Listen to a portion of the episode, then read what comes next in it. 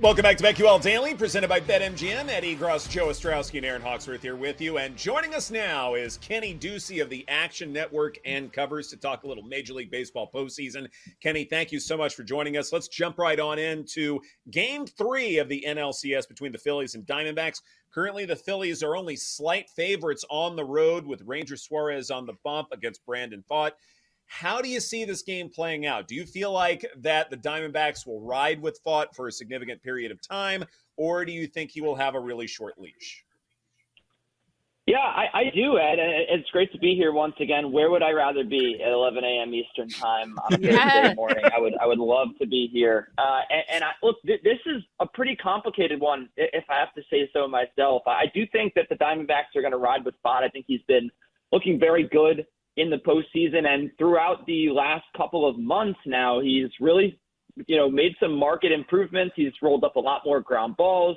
His expected numbers have gotten better. I like to call him Pfaadt 2.0 because Pfaadt 1.0, he was supposed to be good when he first started this rookie season. It was not good. He was very bad. They sent him down.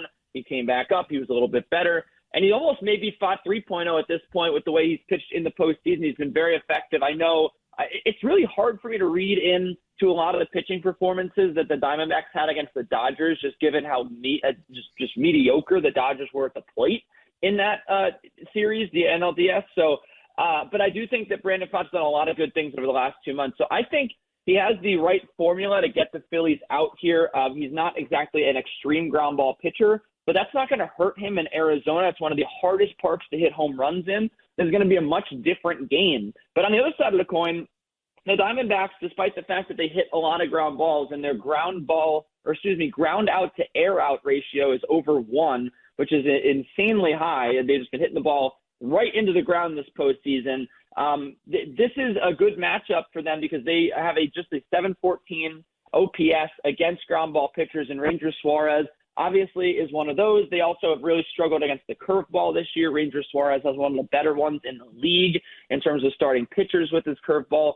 And ultimately, this is once again a Diamondbacks team that just is not good at the plate. They have great vibes. They don't have better vibes than Philly, but the Diamondbacks have good vibes. They have speed. They have defense. They have some pitching, but they really don't hit the ball very well. They didn't have a good season at the plate. So I think this is a game I'm playing the under. I think Suarez is effective again. He's been good away from home. Also, the home road splits are worth looking into here. And especially playing in a pitcher's park here, two guys that like to pitch to contact, I think we see a fewer runs at least than we've been accustomed to seeing. The Phillies offense should be able to get this win, but I do think that they're going to be slowed significantly here by an effective pitcher and a tough environment to hit home runs. Okay. Probably the biggest story that we've seen in the playoffs is this softball lineup just mashing homers game after game, but you like a lower scoring affair. Does that mean you are not doing any home run props with Schwarber, Harper, Turner, Castellanos? That tells me in that. I actually, if you want to play a prop, I like the over on Pfaadt outs recorded. It's quite low. And I do think that the Diamondbacks, despite the fact that they have I wouldn't say they have a bad bullpen, but it's also hard to say they have an elite bullpen, just given the fact that they've been kind of up and down over the last month. But, I do think ultimately they're going to ride with Pfaadt. I don't think they have much better options behind him. And I would also say, backing a home run prop here in Arizona, it's not impossible to hit home runs in Arizona. Obviously, we've seen just, last week home runs hit in Arizona, but I don't know if it necessarily makes as much sense here. The one feather in your cap, if you are taking a home run prop, is that, like I said, Brandon Pfaadt does allow a lot of fly balls. So if you can manage to, you probably could hit one, but I don't think there's going to be home runs coming in bunches here, which makes, me really, really inclined to bet that market. Kenny, would you do anything first 5, whether it's run line, money line, total? I also would just definitely fire up the under on the first 5 as well. If you're going to play the full game total, you might as well play the first 5 total. The Phillies bullpen, I think it's well documented at this point, has been absolutely outstanding. So that's why I just feel no need to play the first 5 under. But, if you do want to ensure that, maybe the Phillies bullpen is a little bit tired with their high leverage guys going a lot. The Diamondbacks bullpen obviously has, like I said, it's been good, but they haven't had the elite bullpen that the Phillies have had. But I still think that it could be worth playing the first five under here, just given the fact that you can get, a little bit of a discount, really, when you think about it. 4.5 runs. If the full game total is 9, but the first 5 is 4.5 at plus 110, that's decent value there. Like I said, I expect Pfaadt to settle in here and pitch much better. I don't want to look stupid, right? The Phillies, I'm not going to say the Phillies are just going to get shut out through 5 innings. They obviously could hit a home run or two. I just don't think we're going to see the barrage of offense that we've seen so far from the Phillies in the playoffs and especially in the series. What about Diamondbacks hitters? Any of them stand out to you as far as total bases, walks, stolen bases, anything like that? Well, it's interesting because, not a lot of the Diamondbacks hitters have very extensive numbers against Ranger Suarez. Ketel Marte is the guy with a 392 WOBA against him in his career. I was looking at and just a consummate professional at the plate. One of the better hitters on this team. I would say the best hitter on this team outside of maybe Corbin Carroll, and a 279 expected batting average to go along with it. So I think he's been on a tear this postseason. I still have not really seen many people give him the love that he deserves for how well he's played. While I don't want to take him, over 1.5 hit, I would maybe take him over 1.5 total bases here at plus 100. Like I said, Ranger Suarez is a guy that he gives up a lot of contact, so it's definitely possible with a contact hitter like Marte. The matchup seems to fit as well. He likes ground ball pitchers. I think he should be able to negotiate at least a hit here, probably 2, and that is the guy, if I'm going to look at anybody on the Diamondback side, I'm going to look at. All right, let's look at the Astros-Rangers matchup. Now we've got a series. Rangers a slight favorite, minus 115 on the money line. Higher total in this game, it is 9.5. Let's look big picture before we dive into this specific matchup. How do you view the rest of the series now that it's 2-1? I'm not overreacting to one game, just as I wasn't overreacting to 2 games at the beginning of this series. I think the Rangers win the series. I think they might even tie it up, in 5 games. I think that this is a game tonight, which we'll get into, that the Rangers can and should win. And ultimately, when you look at the way that the series breaks down, the Rangers have the better bullpen. I think they have the better offense. Obviously, Houston had a nice performance last night, but you have to factor in garbage time. You have to factor in Max Scherzer didn't look unbelievable. He was throwing incredibly hittable fastballs. I think that I trust this Texas Rangers offense more. I trust their bullpen more. And the way that Game 4 shakes out with the pitching matchup, while Andrew Heaney isn't great, I think that they have a better pitcher going in Game 4, which is kind of crazy because they could have started Verlander on 3 days rest. And, I think once you get to that point, Framber Valdez had a bad season. He took a big step back this year. If they have to see him or even Verlander again, Verlander who had an ERA above 4 in the postseason for his last 3 postseasons.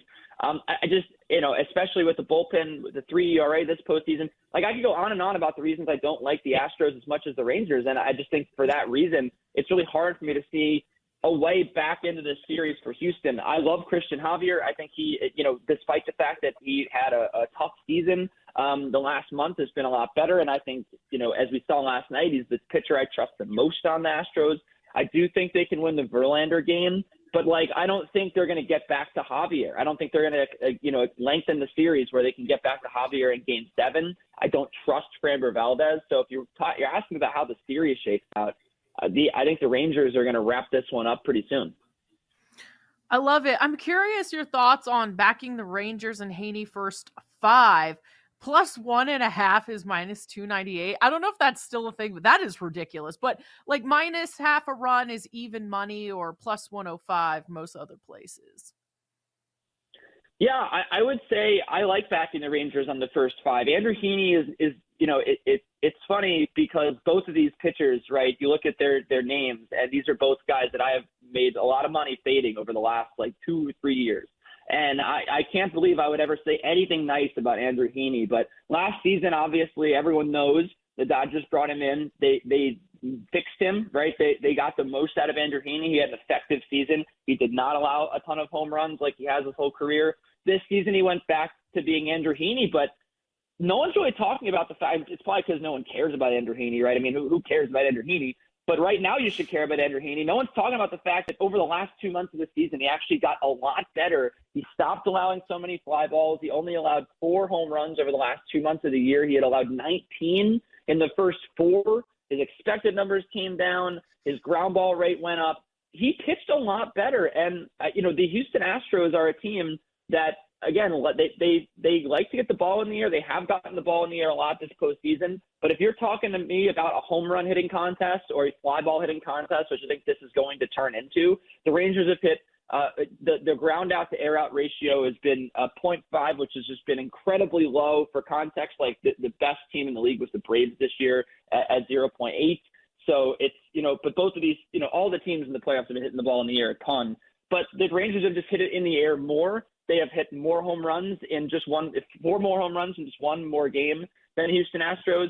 And, you know, I mean, I could probably talk for 8 minutes about why I don't like Jose Urquidy, but I do think that there's stuff worth looking into here with Heaney, given the fact that, you know, as I said, he's really, over the last 2.5 months now, pitched pretty well. He looked good against the Orioles.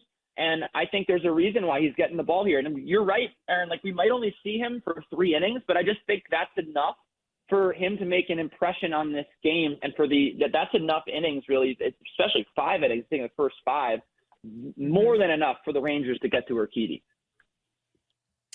He's Kenny Ducey here on BetQL Daily. So, okay, great. You know, we're talking about, you know, what Heaney can do, and certainly, you know, it's possible that he could go and pitch lights out. This Rangers bullpen has just been so inconsistent. Yeah, it's been great in the postseason, but boy, the second half of the year, it was absolutely atrocious. One of the worst bullpen performances that we saw in Major League Baseball. What do you trust here?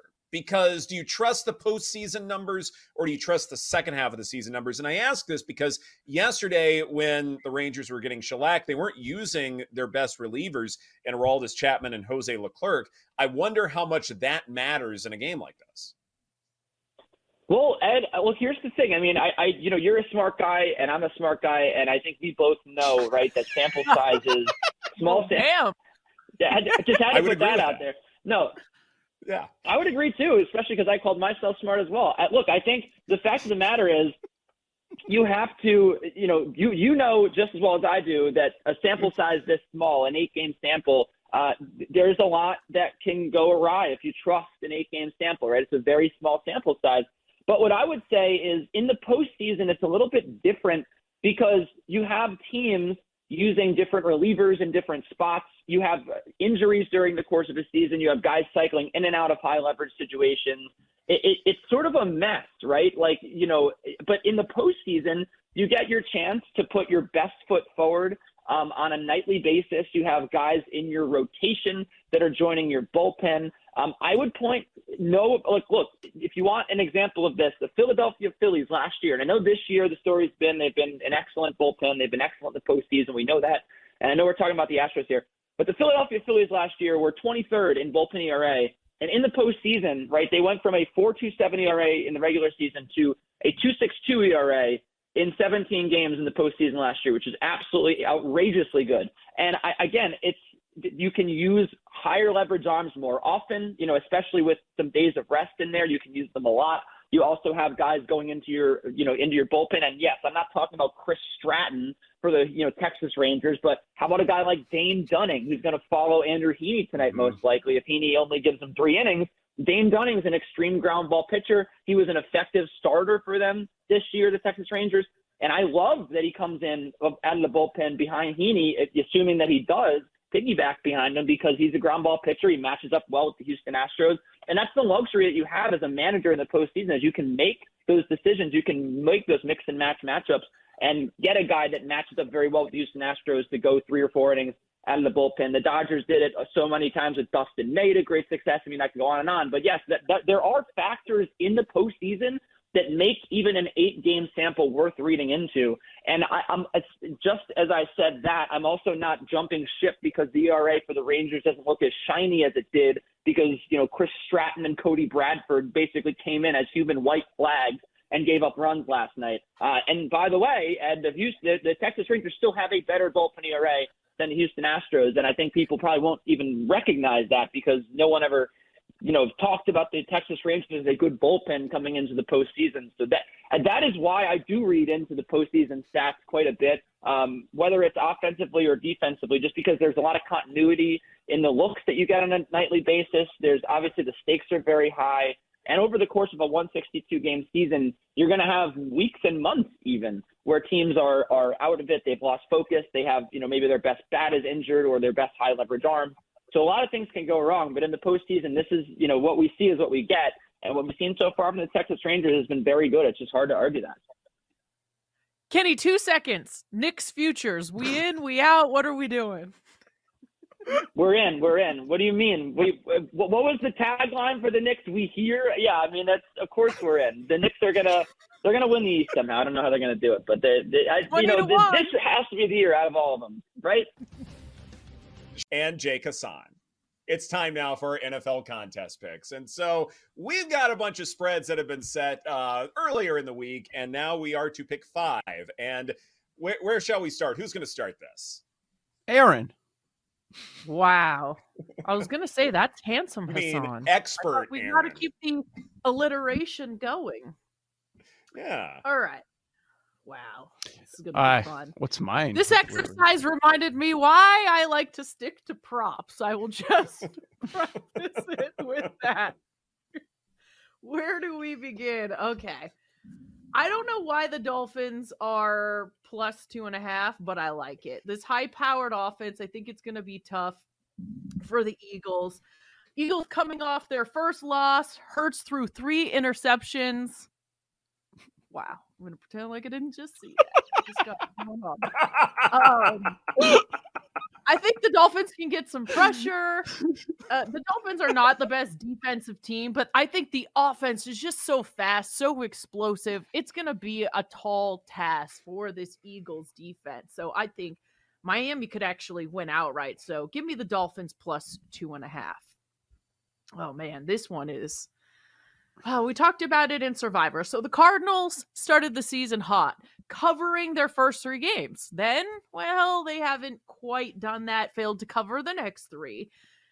There may be other spreads I like better here, but I think plus 8 is a lot. So I will take the Cardinals plus 8 at the Seahawks. I think more than a touchdown is just too many points. This one is interesting. I know Joe... He always says, oh, the Lions. I love the Lions. Love them. Oh, man.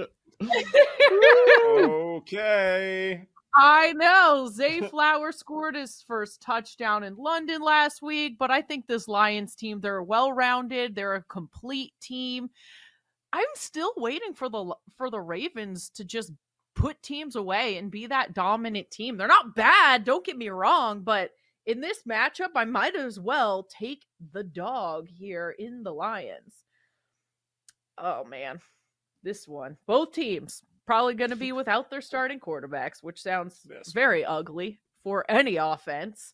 So my process here was, once again, yes, take the dog at home. Bears plus 3. What are we even doing? Why are the Raiders road favorites against anyone? They shouldn't be. This is absolutely absurd. Give me the Bears plus 3. And everywhere I was reading, it seemed like people were liking the Raiders. I don't get it. Give me the dog here. Bears plus 3. This one I love. The Patriots, are they tanking already? Is it safe to say it?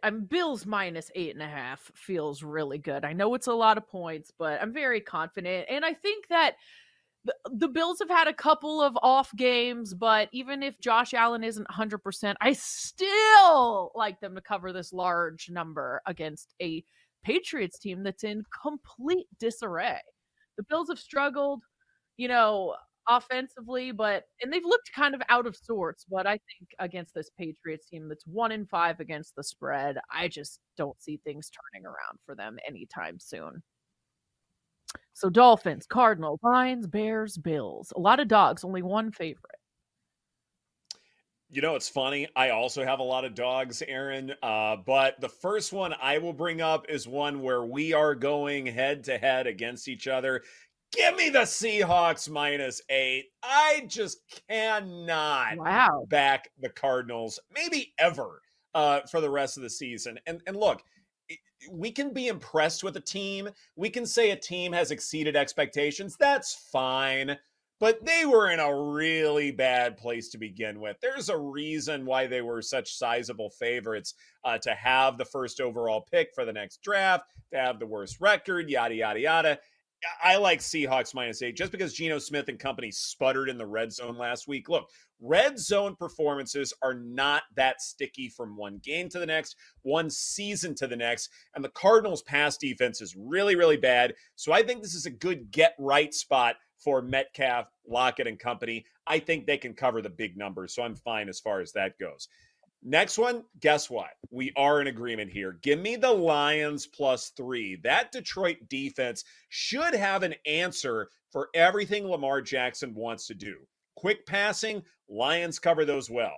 Direct tosses without play action, well, the Lions stymie those. How about quarterback draws or any rushes from under center that we've come to know and love from the Ravens? Well, guess what?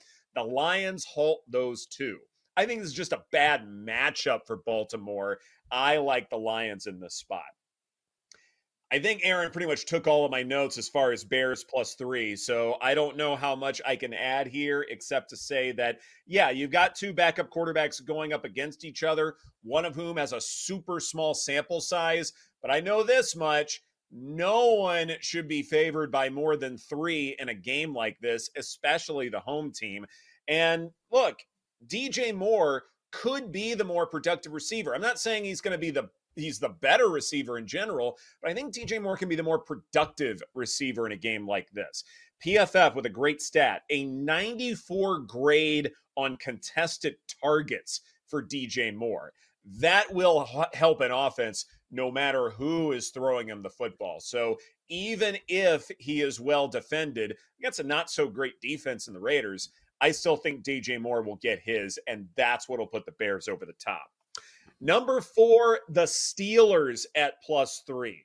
I really do like teams coming off of buys this week. They're only 2. I don't have the Packers as part of my contest picks, but I do feel like that the Steelers can knock off the Rams. And look, it's okay to kind of go back to your priors here, look at the LA Rams and go, you know what? That schedule looks a little bit trickier than maybe it's leading on. Yeah, we do like Matthew Stafford, and yeah, we do like the 2 receivers that they have, but this is something where even if you don't like the Steelers' offense, it's a favorable matchup for them. As long as they can contain Aaron Donald in some way, whether it's with quick passes, double-teaming him, something like that, I think the Steelers can at least stay in this ball game. So I like the dog there. And one more dog that's barking here. Give me the Giants +2.5. The one area where this Washington defensive front has looked vulnerable involves quarterback scrambles. And at least the Giants are smart enough to know that their backup quarterbacks should be mobile. They should be athletes. And that's exactly what we're going to see out of Tyrod Taylor. I expect him to run the ball a good bit. And because of that, we are going to see a really exciting divisional matchup. So give me the Giants at +2.5, as well as the Steelers, Bears, Lions, and Seahawks, Joe. What if it's Daniel Jones? Same play? Same play. Okay. Same play. Right. Not that they're exactly equivalent, but I think it's close enough where the Giants could at least keep this game within 2. It would be crazy for them to start Daniel Jones, but that's an organization that does a lot of crazy things behind the state of that offensive line. All right. I'll start with the ones at the top here that I am more confident in. And at the top of the board, I'm Oppo Aaron on one as well. Oh, good. And I am going with the Philadelphia Eagles laying 2.5 against the Miami Dolphins. Yes, offensively, we know Miami can do everything, but are they going to be able to stop the Eagles?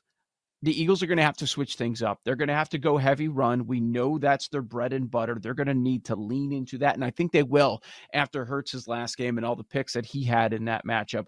I like the Eagles in this spot in Philadelphia. This is going to be a ton of fun to watch. Give me Philadelphia -2.5. One more favorite I have before I get to the underdogs, a game that has not been mentioned. We have to wait until Monday. And a lot of questions here because here on Thursday morning, we don't know what's going on with the San Francisco 49ers injuries.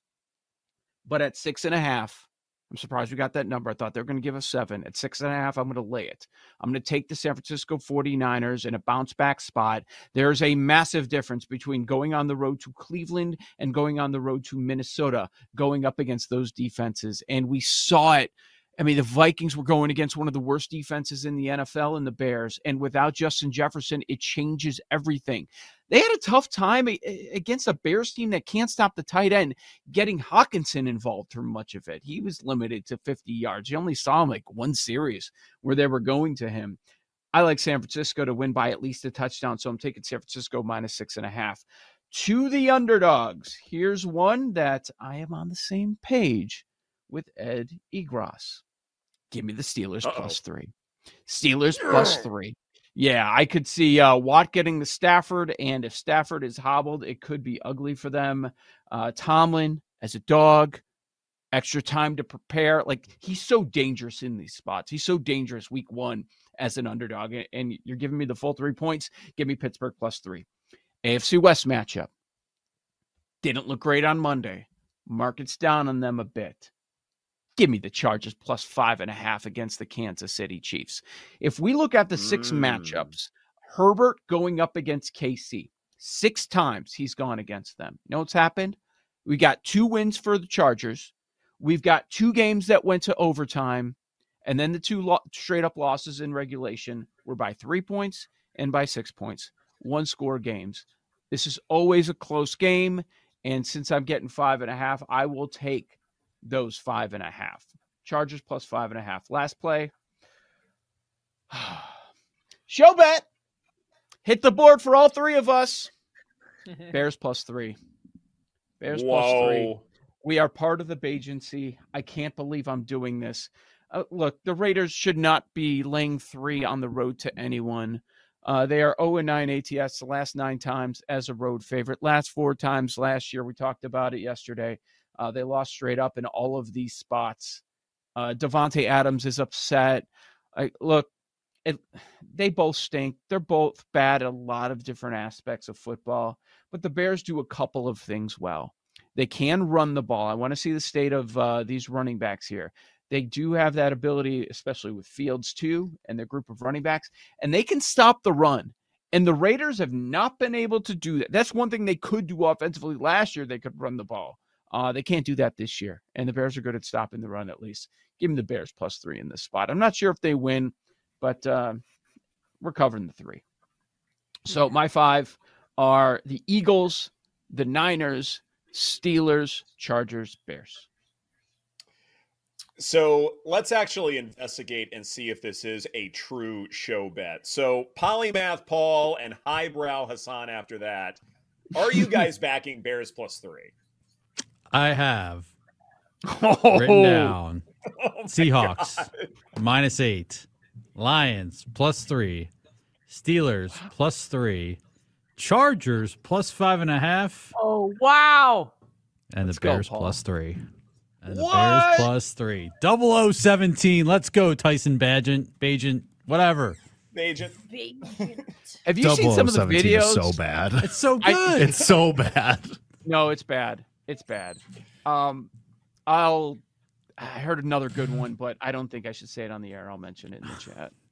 Word of the day. Great. Oh, are there remnants of this, Joe? Exactly. I don't know. Let's go, Jake. The fact that Joe is having trepidation around this. No, jeez. Oh, that's a no. That's good, that's a though. No for me, dog. That one's good. No, that's great. That's good. Not good for on the air. No, but it's really, really good. Yeah. It's great for Twitter. I'll tweet it. It's great, but you should tweet it. Tweet it first thing Sunday morning. Yeah. I love that one. I also had the Chargers and the Steelers written down. The Bears, I kind of think they're just going to win just because, insert new quarterback, starts a spark, and McDaniels is wild. Yeah, and McDaniels is so bad they're not even saying they're going to start. I don't know. It's so stupid. Money line. Rational me wants to say that they're going to lose this game and do what they should do and just lose the rest of the way, except the Carolina game. They should win that game. because for obvious draft reasons, well, I guess Carolina's, whatever, doesn't matter. Who cares? Nobody cares about this. But I just think they're going to be do the dumb thing because they're dumb and they're just going to win. Yeah, Eberflus isn't tanking. Guy's got to win games. Nope. He's fighting for his job. I think he's cooked anyway. He is. It doesn't matter what he wants. Yeah. Yeah. But he McDaniels is on the other side. He's still out. Yeah, that's the McDaniels. God. Devontae's might have a monster game, but I still think the Jalen Johnson did have a couple of good games against him early in his career when he's in Green Bay. Mm-hmm. So there's that. I also like the Chargers look. I didn't have that one, but it kind of feels like Pat Mahomes is having a down year so far. Maybe that's a little hard. His receivers are. Oh, trade for Mecole Hardman yesterday. He's back. Yeah, why did that lead with this? Yeah, and a physical for Frank Clark today. They're getting the band back together. I think Eckler could have a game. Is Pittsburgh also a show bet? 4 out of 5, I think, qualifies. Welcome back to BetQL Daily, presented by BetMGM. Eddie Gross, Joe Ostrowski, and Aaron Hawksworth here with you. Time now for our lightning bets. Joe, who were you saying was an arm wrestling champion during the break? Travis Bajent, Tyson's dad. And I guess they showed it on Good Morning Football, the video from the Senior Bowl when he arm wrestled Pelissero on the sideline. Dude brings a ton of energy. If we're right and the Bears do win on Sunday, this guy's going to be everywhere. I've seen videos of Tyson like rapping at karaoke bars coming out over the last couple of days. Like, it's going to be one of those like 1 week stories where it's just so over the top. Just give him a win. And then it's going to be, oh, he's better than Fields. It's just going to be a lot, but hey, I hope we're all right about the +3. Arm wrestling over the top. I see what you did there. Oh, wasn't even intentional, but I'll pretend like it was. Yeah, it's going to be a... So that was Tyson's dad that did that? Yes, Travis, right. Okay, I guess so he's on the Gross dad champion versus Bajent's dad. I need that matchup. How much money can you make? What kind of hardware do you get as an arm wrestling champion? I don't know. It's televised now. We get something. Yeah.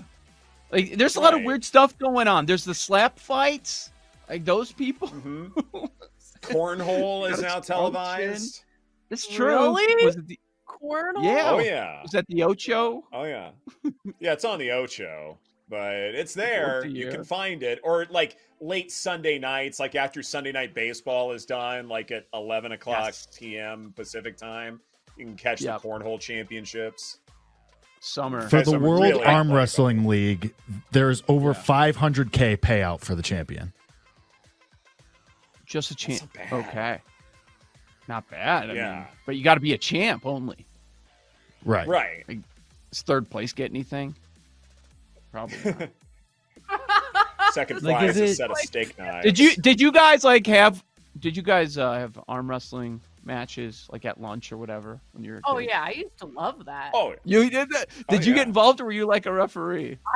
I could see Aaron go taking on dudes. Dudes, I see it. Totally did. And actually, what was your record? A female teacher got mad at me for it and said I shouldn't be doing that. I don't think that could fly nowadays. Hell no. Wow. I know.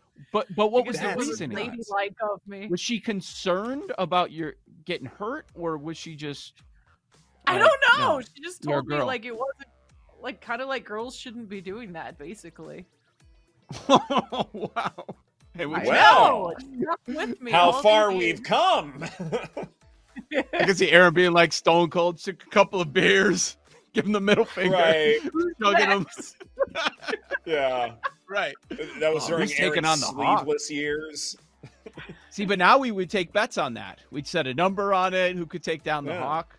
Yeah, it'd be good. Paul has probably. We have to add it to the card for the BetQL Royal Rumble. I would absolutely bet on this. Oh, maybe we should set odds for the BetQL Royal Rumble. I mean, I got PJ. Yeah. That's true. What are the matchups? Yeah. Jake would destroy PJ. Jake. I don't know if I would have it. I don't know if I would have it in me to hurt the glass man, though. No, that's my moral compass might come into play too much there. I love the glass man. I don't know if I could hurt him. Glass is flying off. All right, well, who do you want? Like a cartoon goes shooting back like 10 feet. Glasses go flying off. Like right before it starts, you breathe on them, fog it up. No, actually, you know what? I could do it. You get me on the pre-workout beforehand. I'll run through a brick wall. The pre-workout talks to me like the Green Goblin mask, to be honest. Oh my God, here's the thing. Like if we lose your moral compass with pre-workout. Yeah, drug testing. All right, then I want you to pick on Ashew. Horvat would be true. You go low on Ashew. He's top heavy. Yeah. What are you talking about? Yeah. Oh, wow. He's all arms. He's all upper body. Mix in a leg day. He skipped leg day every day. Yeah, Ashew, you go low. Horvy's perpetually injured. I'm not worried about that. Horvy's like running take him out. Just kick him. Yeah. Just kick him and he's done. Yeah. He's got to go. Yeah, guy's got a bad hip. Yeah. I tapped the right hip. Wow. He's done for. Hip check. Yeah, a little hip check. He's crumpling like a paper bag. What is he, like 30? And he's already, he's done. What happened? He's 30 but 60 sort of thing. Yeah. I mean, I know he's going to walk around. He's always limping. Yeah. Ed, who do you want to take on? Who do I want to take on? The Don. Yeah. Oh, no. You guys missed a great. I mean, it was pre-crosstalk, because before Ed went on, but Jenks had some story about a stalker or something. There's some interesting tidbits that came out of that. Of him or of the Donkster? Was he doing the stalking? I was like kind of blacked out, but then I blacked back in when a certain phrase was uttered. It was just kind of background noise, and that's like he said, "What?" It's always something, man. It is. He was trying the other day before I went on. He was trying to explain the crazy Charger fan that everybody was talking about on Monday night and Tuesday morning. And Chelsea hadn't seen her, so she had no idea. And she was asking for a description, and Jenks was dancing around it. He's like, "Well, she's Asian and she's beautiful." And he's like trying to make sure he doesn't get into any sort of trouble. It's like she's very young. I'm like, that's not what I would have said, Jenks. I would have gotten in so much trouble. That's not what I would have said at all about her. Now, the internet got all mad at her. Just leave the woman alone. You're allowed to root for multiple teams. Jeez. And they both stink. Like they've never won anything. Like that's her own cross to bear. It also wasn't even. She's a Vikings fan. Her son plays for a peewee team. Vikings. That's the Vikings. Yeah. Yeah, so exactly. I gotta be honest. Yeah. The team truthers and fan base loyalty people, losers. Get a life. All right, right. Just get a life. Stop it. Yeah, you'd be really mad. You're cheering for a $1 billion corporation like it's your lifeblood. Shut up. I'm betting against your team. And this is us. Yeah, right. So I mean, I've lost fandom completely, and I'm fine with it. When things are going well, and if my son's interested, or my daughter, or cool, or we're going to a game, I'll be into it. But for the most part, my son was asking me, "What's your favorite team?" And I'm like, honestly, it's the one I pick on my show. Yes, so I didn't say the one I have money on, but I said the one that I pick on my show. That's my favorite team. If I have a friend or family member connected to a team, then that's kind of that can help too, but yes, where the money goes certainly helps in many ways. Okay, lightning bets time. So Thursday night football, Jaguars and Saints. Total has gone up to 40.5 at last check. So do with that information what you will. Spread's still the same, Saints minus 2.5, but I still think that this is going to be a early run often Saints offense. So give me Derek Carr under 238.5 passing yards. And then for the Jaguars offense, I think we all have the same idea as far as shorter throws, quicker throws. I think I'll probably take Calvin Ridley out of the mix for the most part. So give me Calvin Ridley under 4.5 receptions made at minus 135. And then on the diamond, slight fade from some of our smart guys. Andrew Heaney, under 11.5 outs. I do think Dane Dunning could come on in relief work rather quickly and eat up a ton of innings. I also don't see Heaney getting through the Astros second time through the order. I think he'll probably get that first time, and that'll be okay. Maybe see the second guys or the top guys maybe a second time for just a little bit, but 11.5 outs recorded. Give me the under there. And then I got to pick a Phillies hitter to hit a home run. You guys have twisted my arm more than enough. Brandon Marsh, plus 575. Best Phil's hitter against the sweeper, which is a real pitch, Joe. Slurve. All right. It's a slurve. 650 out there on Marsh, too, by the way. Ooh, there you go. Looking good. All right. Prop City today. Let's start with Thursday Night Football. Travis Etienne. They're going to lean on him, maybe because Lawrence is hurt, maybe because there's a backup. Okay, fine. He's getting some love, too much love because of the touchdowns lately. Under 66.5 rushing yards against this stout Saints front. So give me ETN under on the rushing yards. And on the Saints side, special teams. Blake Grupe, over 1.5 made field goals is plus money. He's gone over 1.5 made field goals in 5 of 6 games this year. We think it's going to be a lower scoring affair. We're going to see at least a couple of field goals on the Saints side going over 1.5 field goals for Grupe. To baseball, Christian Walker is the prop that I like. He's got strong history against Suarez. He mashes lefties. Give me over 1.5 total bases at plus 140. And while everyone is talking about Phillies home runs, I'm looking at Astros home runs tonight. So there's a group of guys that I like that I'm taking a look at. Got Abreu, great history there. Tucker kills lefty. So does McCormick. These are all in that 4-1, 5-1 range. So smaller bets on a number of home run props there for me. Love it. I'll be on some home run props as well, but I am going. I don't want to. Maybe they won't be hot today like they have been. The minute I do jump in, but this is a half. Trea Turner plus food. I think Aaron's audio. Wait, hold on, Aaron. Yeah, you're like. It sounds like you're underwater. We'll get back to you in a moment. Paul, go ahead. All right, real quick. I will do. I'm similar, but I'm doing total bases. Altuve and Jose Abreu both at plus money over 1.5 total bases, and then a couple first touchdowns. Touchdowns will be at a premium tonight. So let's go Christian Kirk, first touchdown at 12-1. Taysom Hill, first touchdown, 16-1. Cool deal. Jakey? Want to try again, Aaron, or go to Jake? Oh, yeah, go ahead. Is it better now? Yeah, we're back. Go ahead. Yes. Yeah, go for it. Okay. All right, so Chris Olave over 62.5, a nice public prop for you tonight. I think he's going to have a big game. And then I'm going to do half a unit. Trea Turner, Bryce Harper, Castellanos, all to hit a home run, Jake. I'm going to go Ranger Suarez over 14.5 outs recorded. He had 7 shutout in his one start in Arizona early this year, and Arizona was not good against lefties. I was going to take a small shot on him to get a win, plus 245. I like that spot there because I do think the Phillies are going to win this game. And then I'm also going to go back to the over for Astros Rangers. Altuve, 2+ bases. Mitch Garver and Josh Young, 2+ bases. And the just for funsies is going to be Jose Abreu. I'm aligned on that. And Young, plus 480, an insane price after he hit 2 yesterday. Tailing a lot of those. Good stuff. Thanks for watching and listening to BetQL Daily, presented by BetMGM. For those listening, next up is Jim Rome. For those watching on Twitch and YouTube, stay tuned for the Daily Tip. Take care, everybody.